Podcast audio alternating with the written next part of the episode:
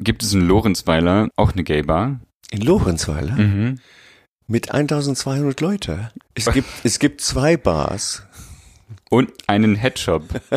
Ein Headshop, Witzigerweise. Von allen Sachen, die es im Dorf geben könnte, gibt es tatsächlich einen Laden, der Cannabisprodukte verkauft. Ja. Seit neuestem. Ja. Das stimmt, ja. Kennst du andere queere Menschen aus Lorenzweiler? Ja, ich habe äh, sehr gute Freunde aus Südafrika, äh, die ich in Luxemburg kennengelernt hatte. Äh, ein paar. Mhm.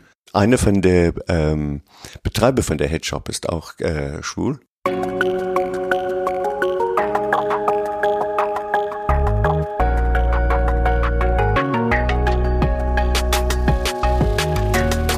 Herzlich willkommen zu einer neuen Folge von Somewhere Over the Hay Bale. Ich bin Fabian und porträtiere in diesem Podcast queere Menschen, die auf dem Land groß geworden sind oder im ländlichen Raum leben. Ich möchte so mehr Licht auf ihre Lebensrealitäten, Erfahrungen und Perspektiven richten. Denn queeres Leben existiert auch jenseits der großen Städte. Und dafür spreche ich in dieser Folge mit John. John lebt in Lorenzweiler in Luxemburg, kommt jedoch ursprünglich aus Südafrika und hat dort die Apartheid als Weißer miterlebt. Deshalb werfen wir in dieser Folge den Blick gleich auf zwei Länder.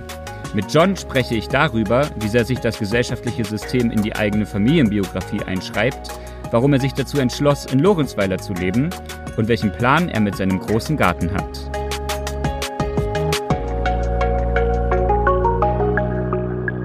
Jetzt haben wir auch noch schön das Kirchenläuten bei uns im Hintergrund. Wie das so gehört. Wie sich das so gehört Auf dem Land. auf dem Land. Ähm, es ist 7.20 Uhr. Warum läuten die Glocken um 7.20 Uhr? Warum läuten die nicht um halb acht? Es dauert bis halb acht. Wirklich? Nein, keine Ahnung. Oh, ich hoffe nicht. In diesem Sinne, schönen guten Morgen, John. Guten Morgen. Ich mache den Podcast ja auf Deutsch und Deutsch ist gar nicht deine Muttersprache. Nein, ich glaube, das muss man hören. Was ist deine Muttersprache, John? Englisch.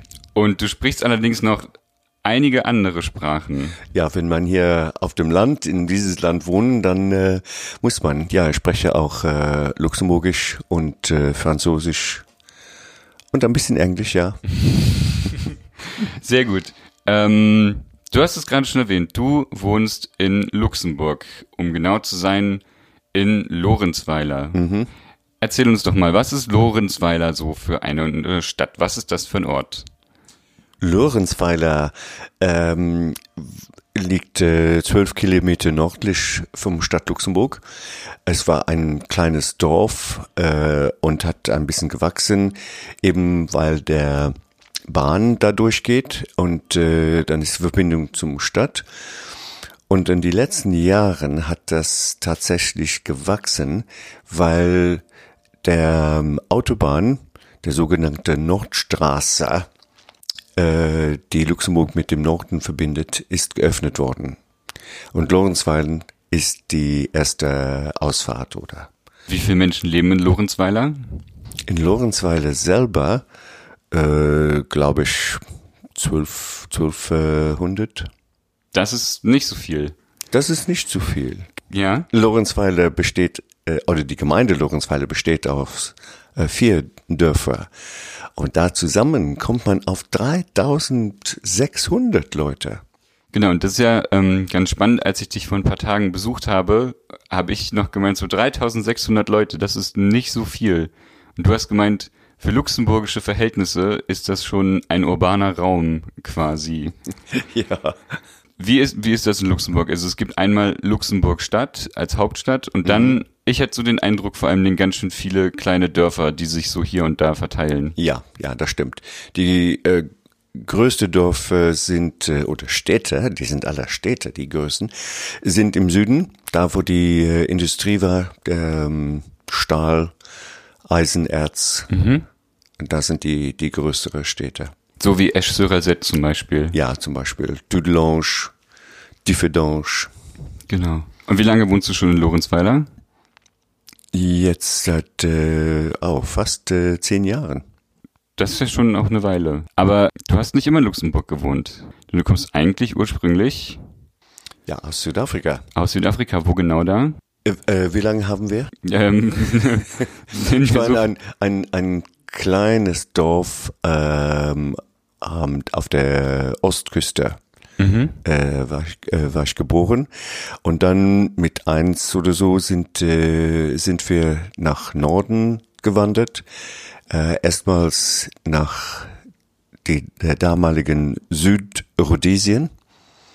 Hat nicht lange geweilt, hat meine Vater von einem Job in Nordrhodesien, heutiger Sambia, waren wir dahin in Lusaka gelebt und dann nach Ndola. Bis mein äh, elfter, elftes Jahr. Dann sind wir zurück nach Südafrika, weil wir wollten, meine Eltern wollten eigentlich nach Australien auswandern. Okay. Aber das hat zu lange gedauert, bis das der Schiff Passage kriegen könnten. Ähm, dann sind wir in Südafrika geblieben. Okay. Und wann bist du nach Luxemburg gekommen? Äh, wenn ich meine Studien fertig war, hatte ich eine Studentenarbeit, das war vor vier Monaten, konnte ich nicht während der Studien machen, in Toronto. Und das billigsten Flug war über Luxemburg. Okay, und dann hast du dich gleich schlagartig in das Land verliebt. Nein, nein, das war Winter, es war grau, äh, ich habe überhaupt nicht gesehen, ähm, aber das war nur der ähm, Zwischenlandung. Und als ich ein Jahr zurückkam, habe ich mittlerweile Kontakten mit Leuten in, in Luxemburg gehabt. Äh, und durch den, nach, nachdem ich ein bisschen äh, umgereist hat, durch diese Kontakte habe ich dann einen provisorischen Job für drei Monaten bekommen. Das war etwas mehr wie provisorisch. John, wann hast du gemerkt, dass du homosexuell bist? Äh, wenn ich dieses Wort mich angewandt hatten, war ich äh, 29.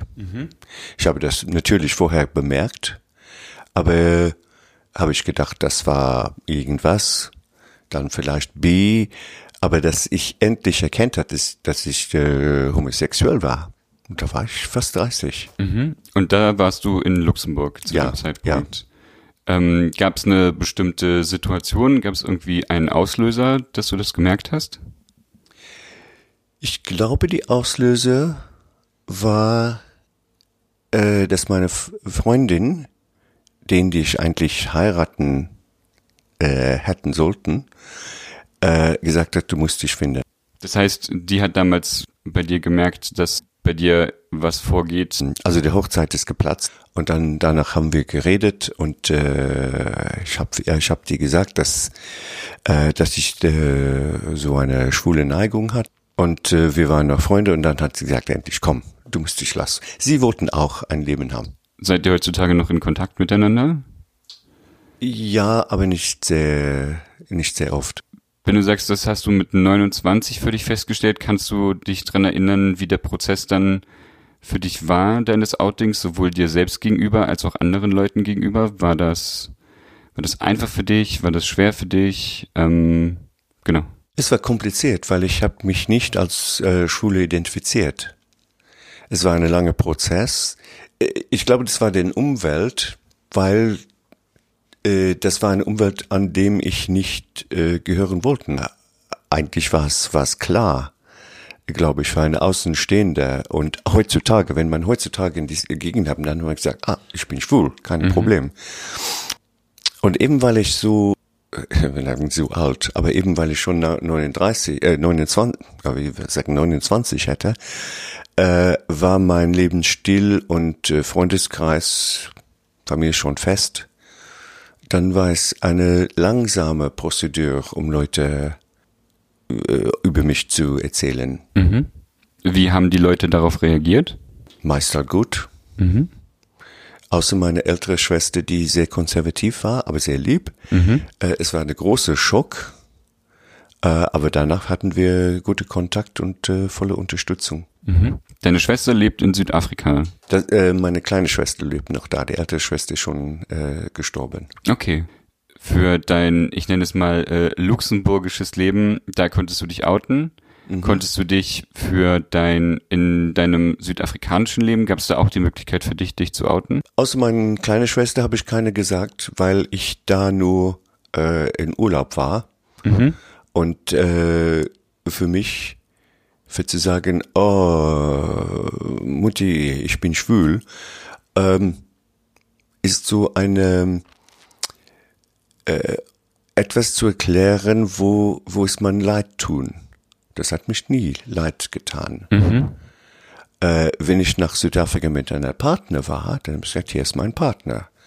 Äh, also wenn die Gelegenheit da war, ich hatte nie belogen, aber ich habe, wenn keine gefragt, dann habe ich nicht gesagt. Ich habe relativ wenig Wissen über Südafrika. Wie ist so die Situation von Homosexuellen in Südafrika? Wie war die damals, als du so 29 warst, auch wenn du zu dem Zeitpunkt in Luxemburg warst? Ähm, und wie ist die heute? Oh, ein riesiger Unterschied.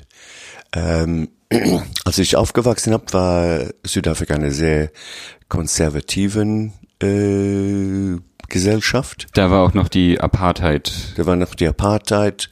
Äh, das war der ganzen äh, alle alle Leute, die etwas anders war, war angeschimpft und äh, das kommt natürlich vom äh, wenn eine Gesellschaft so sicher von sich selber sein müssen, dass sie äh, sich rechts äh, halten, dann natürlich alle Außenstehende sind äh, sind eine Bedrohung. Die Situation heute ist komplettes Gegenteil.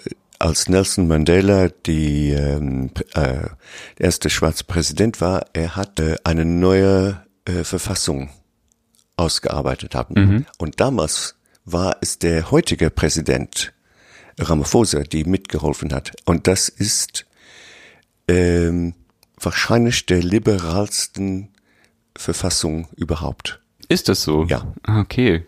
Es gibt keine Diskrimination. Natürlich dis äh, legal Diskrimination. Es ist nicht mehr möglich. Die Apartheid war bis 1993, richtig? Ja, 93, 94 die erste äh, schwarze Regierung. Nach deiner Einschätzung, du bist weiß und bist als Weißer in Südafrika groß geworden. Glaubst du, da gibt es nochmal Unterschiede zwischen weißen queeren Leuten und schwarzen queeren Leuten in Südafrika? Damals oder heute? Gern beides. Damals, also absolut kein Kontakt natürlich. Oder Haupt, äh, außer eventuell in, äh, in die Großstädte. Aber das war alles verheimlicht. Also war kein Gay Bars, da war nie, wenn etwas war, dann es war äh, als, als geheim gehalten. Äh, Heute äh, sind die offen und die, ich würde sagen, der äh, homosexuellen Gesellschaft lebt offener äh, und äh, zwischen den Rassen wie, wie die Rest von Südafrika. Und wie ist das in Luxemburg? Wie ist die, wie ist die Situation von Homosexuellen in Luxemburg, deiner Einschätzung nach?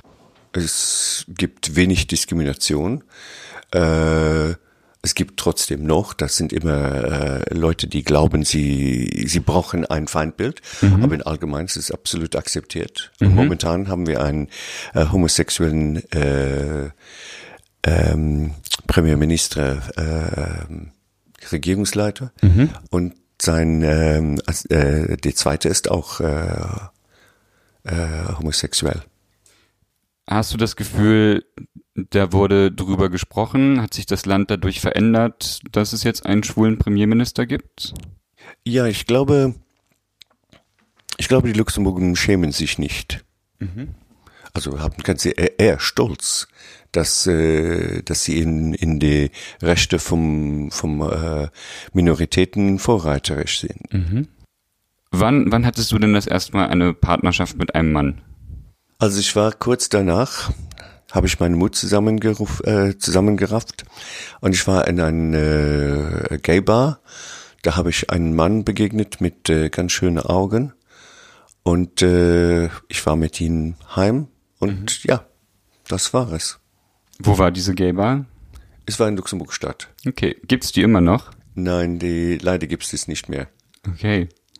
Und Das, ähm, das hat eine sehr schöne Name. Das war Mike's. Mikes. Es war ein sehr kleines Bar, sehr klein. Theke auf der eine Seite, ein paar äh, Tische und äh, Stühle auf die andere. Da lernt man sich ja wahrscheinlich dann auch zwangsläufig kennen, wenn die Bar so klein ist. Ja, und das war hauptsächlich Stammkunden.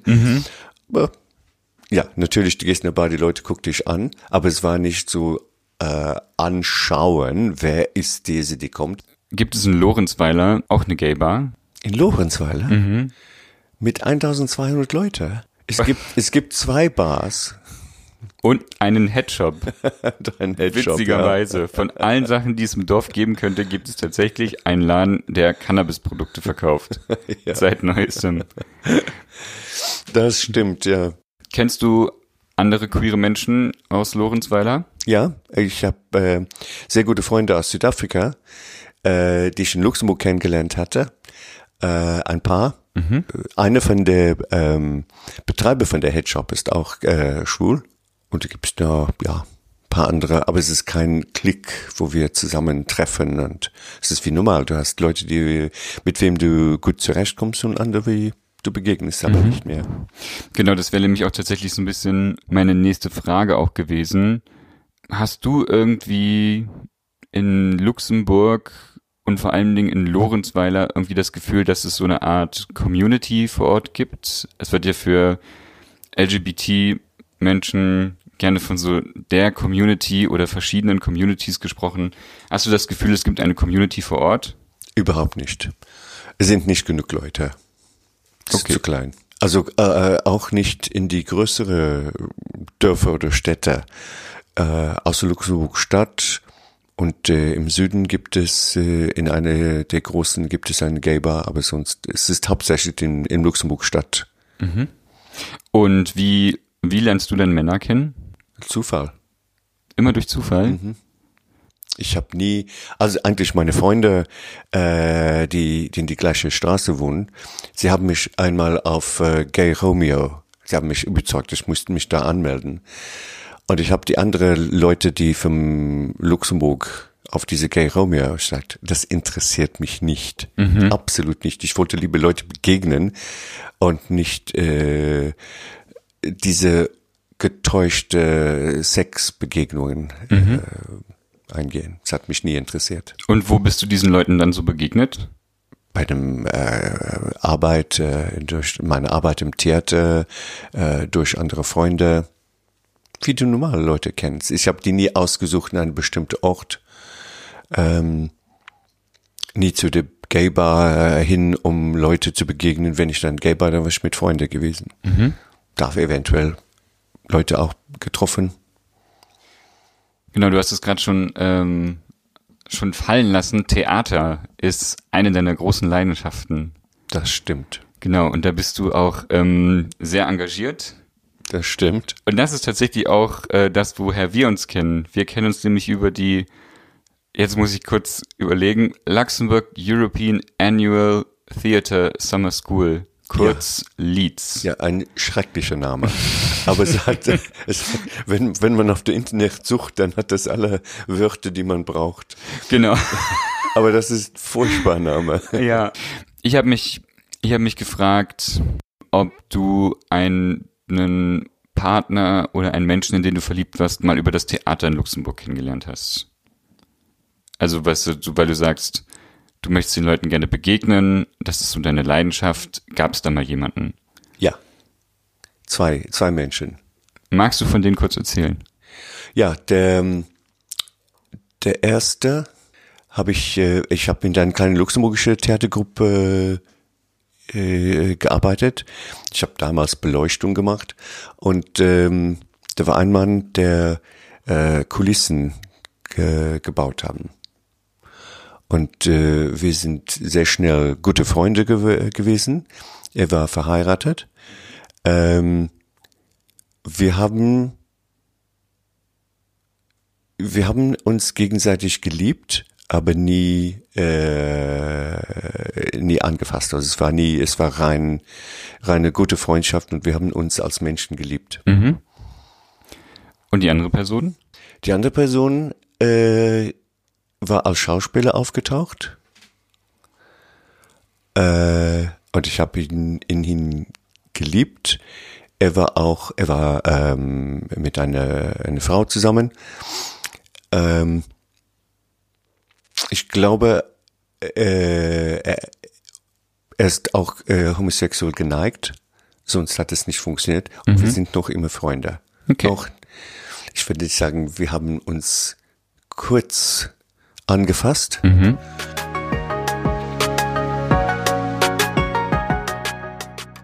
Ich habe mich gefragt, warum hast du dich dazu entschlossen, nach Lorenzweiler zu ziehen? Was hat dich da, was hat dich da hingeholt?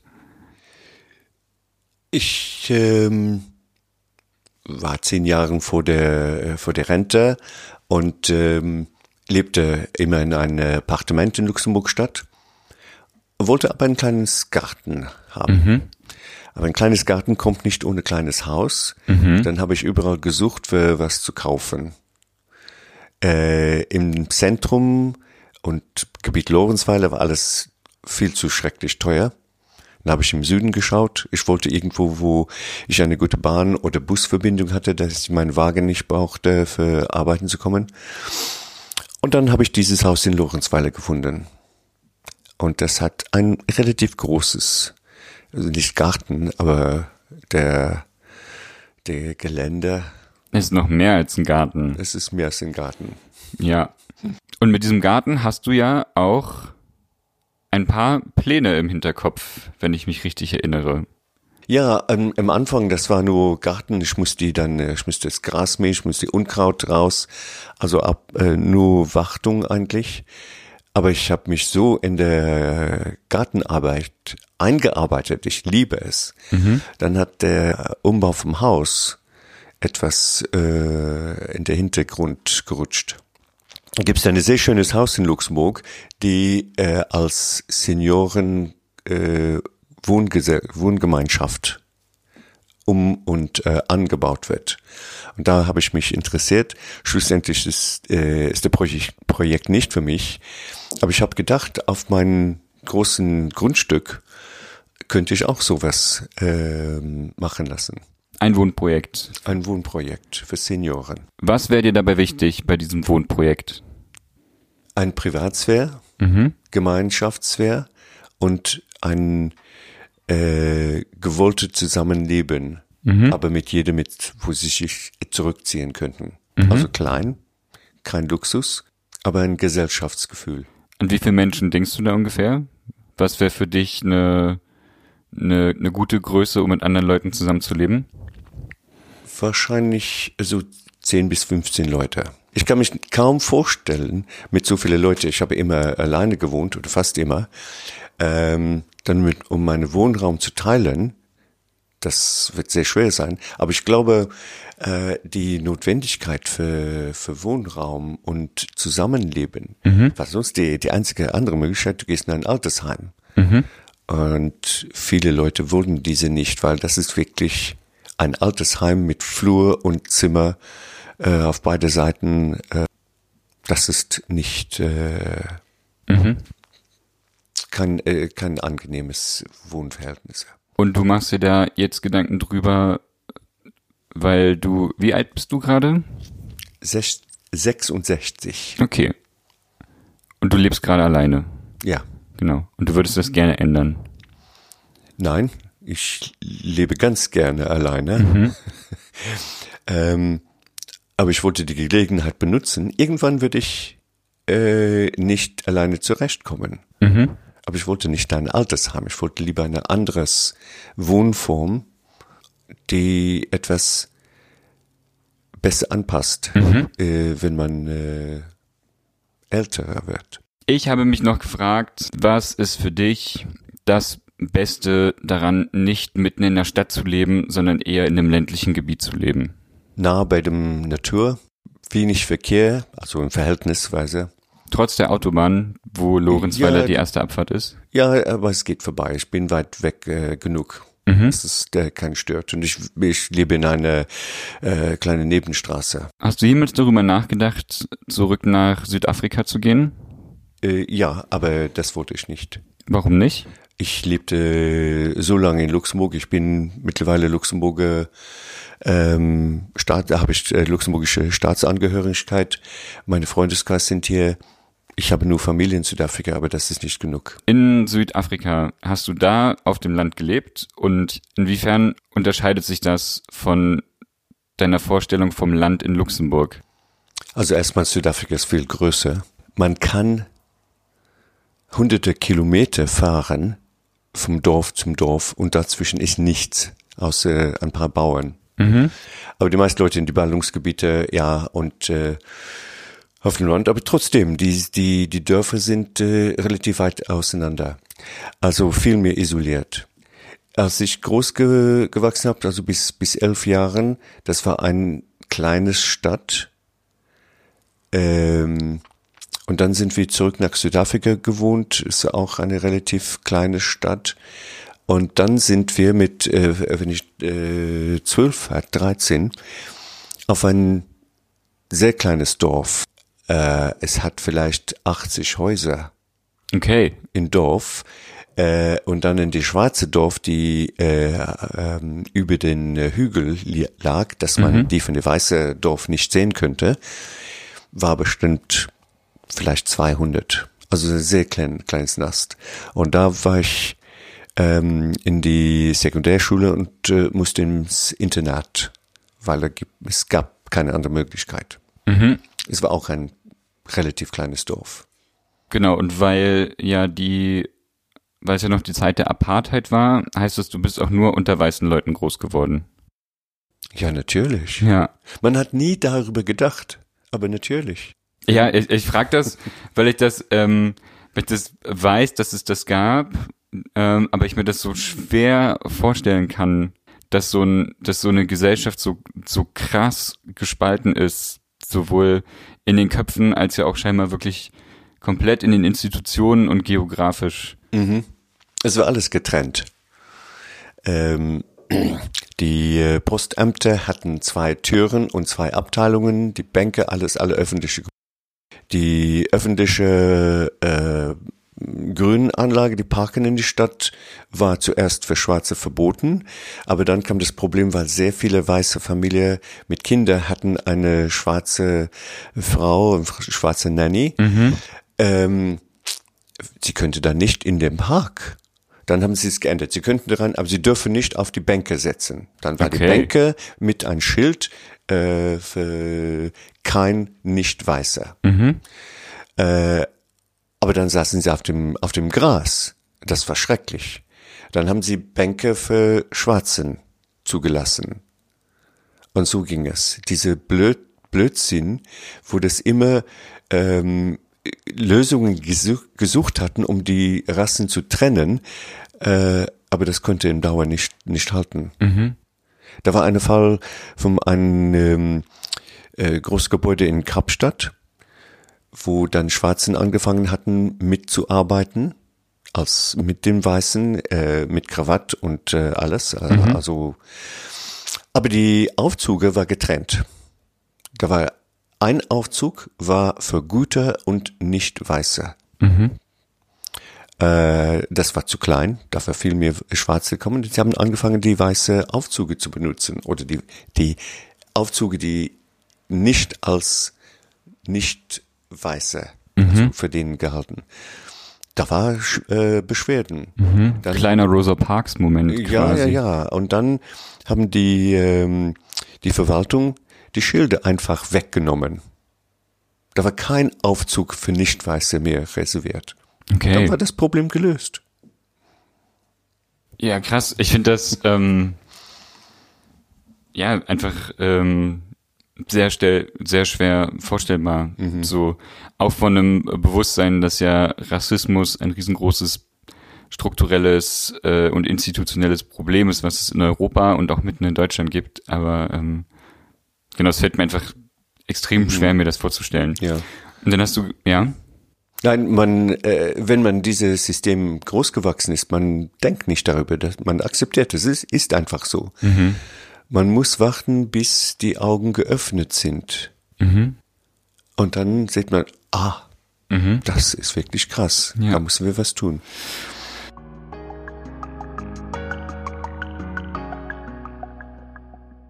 Ich erinnere mich für, also ich komme ja aus Ostdeutschland und ich erinnere mich, dass es für meine Familie ein riesengroßer Moment war, ähm, also zumindest so, wie es mir erzählt wurde, als 1989 die Mauer gefallen ist und als dann 1990 eine Wiederverein die Wiedervereinigung war. Und ich weiß noch, alle aus meiner Familie können sich tatsächlich sehr gut dran erinnern, was sie im November 89 gemacht haben. Ähm, genau da habe ich mich gefragt, wie, wie war das für dich und deine Familie, als dann die Apartheid 93, 94 abgeschafft wurde? Kannst du dich dran erinnern, als quasi das neue System verkündet wurde, was du da gemacht hast? Kannst du dich dran erinnern, wie deine Familie darauf reagiert hat, wie dein Umfeld darauf reagiert hat? Also es war eine langsame Prozedur von dem Moment. Also ich glaube, dass der stärkste Moment war, wenn äh, Nelson Mandela vom Gefängnis befreit war. Mhm. Das war einfach so emotionell äh, eine Öffnung. Das war, das war wirklich toll. Mhm. Äh, Habe ich auf Fernseher geschaut, weil ich äh, in Luxemburg war. Das war, glaube ich, 92. Mhm. Rob, in Robben Island, oder? Nein, er war schon von Robben Island nach ähm, einem Gefängnis in Cape Town. Mhm. Ähm, außerhalb vom, äh, äh, der Stadt in einem sehr, sehr schönen Ort. Und nebenan von dieser Polesmore Gefängnis ist eine Gebiet, die sehr, sehr teuer ist. Okay. Also die Gegensätze vom, vom Polesmore. Er ist dahin gebracht worden, weil die weiße Regierung hat irgendeine gesucht, die als Gesprächspartner. Mhm. Weil der Wandel war im Gang und äh, äh sie haben äh, Wege gesucht. Und Mandela durch seinen ähm, seine Position, er war sehr äh, bekannt, äh, hat sehr großen Auf, Aufschluss äh, der Prozedur mit ihm mhm. äh, angefangen. Und als er vom Gefängnis rauskam, er konnte seine Frau Winnie seit, erstmal seit, ich weiß nicht wie viele Jahren begegnen. Und äh, sie sind zusammen aus dem, oder sie hat ihn auf dem Port, äh, den, den, den, den Tor zum Gefängnis begegnet. Sie sind dann freier Mensch. Er ist als freier Mensch rausgekommen. Mhm. Weißt du noch, wie deine Familie darauf reagiert hat? Äh, nein, weil wir waren nicht zusammen. Ach so. Aber ich glaube, sie hatten das alle äh, auch begrüßt. Mhm. Ähm, meine Eltern, ich kann dir sagen, die waren Rassisten. Meine ältere Schwester war auch Rassist, aber nicht äh, weil sie das gewollt haben, aber weil sie nie anders gekannt. Und als ich mhm. zurückkam und sagen, aufgepasst, du darfst nicht das sagen, du musst eher, langsam sind sie auch aufgeklärt geworden. Nicht mhm. müssen wir alleine die Gesellschaft fanden. Und ähm, ja, sie haben sich auch dementsprechend geändert. Mhm. So ein Wandel braucht ja auch jede Menge Zeit. Mhm. Und ich glaube, sie haben das auch begrüßt, dass der Mandela befreit war. Mhm. John, wenn du dir drei Dinge wünschen könntest für deine Zukunft? Dass ich etwas mit meiner Theaterarbeit erreichen können. Das zweite war, dass ich gern mein Haus fertig machen oder umbauen lassen als Senioren-WG. Mhm. Und das dritte war, dass ich einen Partner finden würden. Mhm. Wenn du an andere queere Menschen in Luxemburg denkst, war, welche drei Dinge würdest du dir für queeres Leben in Luxemburg noch wünschen? Ich bin so äh, wirklich am Rand von der äh, queeren Gesellschaft in Luxemburg. Was ich wünschen werde, es ist eher als Individuellen und das ist in meinem Fall, weil, weil ich in einer Gesellschaft aufgewachsen war, wo äh, queere Leute äh, so als Schimpf, beschimpft war, mhm. äh, dann habe ich mein ganze Wesen so ange, angewandert, äh, dass, dass sich mich nicht erkennen könnten. Und ich glaube, Leute, von, äh, die in dieses System aufgewachsen waren, und das ist auch in Europa der Fall, dass sie sind trotzdem noch gefangen in meiner Hinsicht, auch wenn das akzeptiert ist und offen, aber in die eigene ähm, die eigenen Gedanken, wie man umgeht. Man hat die Freiheit nicht. Äh, ich würde auch vielleicht noch etwas sagen. Ja. Wenn ich zurückkamen könnten, neuer Anfang, würde ich meine Homosexualität nicht ändern wollten. Ich bin ganz gern homosexuell. Ich muss gestehen, als ich John in Lorenzweiler besucht habe, war ich schon ein bisschen neidisch. John hat ein wunderschönes Haus mit viel Platz, jeder Menge Grün und Ruhe. Und dennoch scheint in Luxemburg alles so schnell erreichbar. Obwohl ich auch extrem gern alleine lebe, hat mich sein Vorhaben mit dem Wohnprojekt sehr angesprochen. An dieser Stelle ein großes Dankeschön an dich, John, dass du deine Geschichte mit mir geteilt hast. Auch jene aus Südafrika, die mir zum Teil so unvorstellbar vorkommen. Diese Episode liegt mir übrigens ganz besonders am Herzen. Denn John war mein allererster Interviewgast, damals als ich noch überhaupt keine Ahnung hatte, ob ich Somewhere Over the Hay Bale überhaupt machen möchte und wohin die Reise eigentlich geht. Danke für dein Vertrauen, John. Es gibt übrigens gleich noch ein After-Credit-Gimmick, also bleibt gerne dran. Das war Somewhere Over the Hay Bale. Ihr findet mich auf Spotify, Apple Podcast und Deezer. Ich freue mich bei Facebook und Instagram auf eure Fragen und euer Feedback. Und falls ihr jetzt merkt, hey Fabian, meine Geschichte ist voll was für deinen Podcast, dann schreibt mir gerne. Bis dahin.